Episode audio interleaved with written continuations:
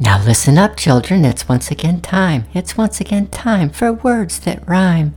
In shitting, puppies and slimy snails, and gross pantsless men in the park with yellow toenails.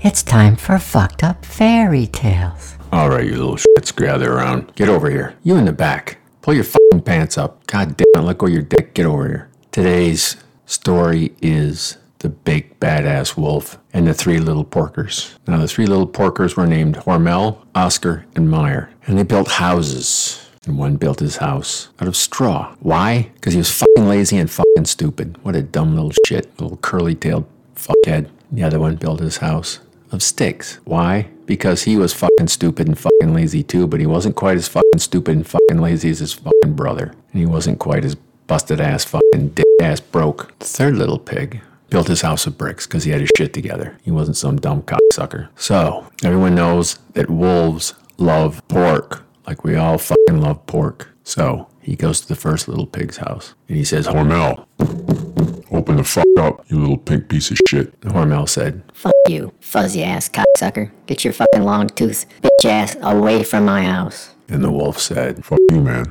I'm gonna huff and I'm gonna puff and I'm gonna blow down your walls. And Hormel said, Fuck you, wolf.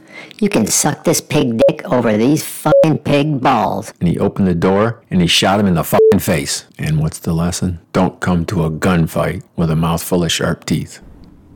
That's the end of our story time now, but let me leave you with the image of a farmer fisting a cow, of glory holes and stripper poles, and what you might see in the Carney's RV. This has been Fucked Up Fairy Tales.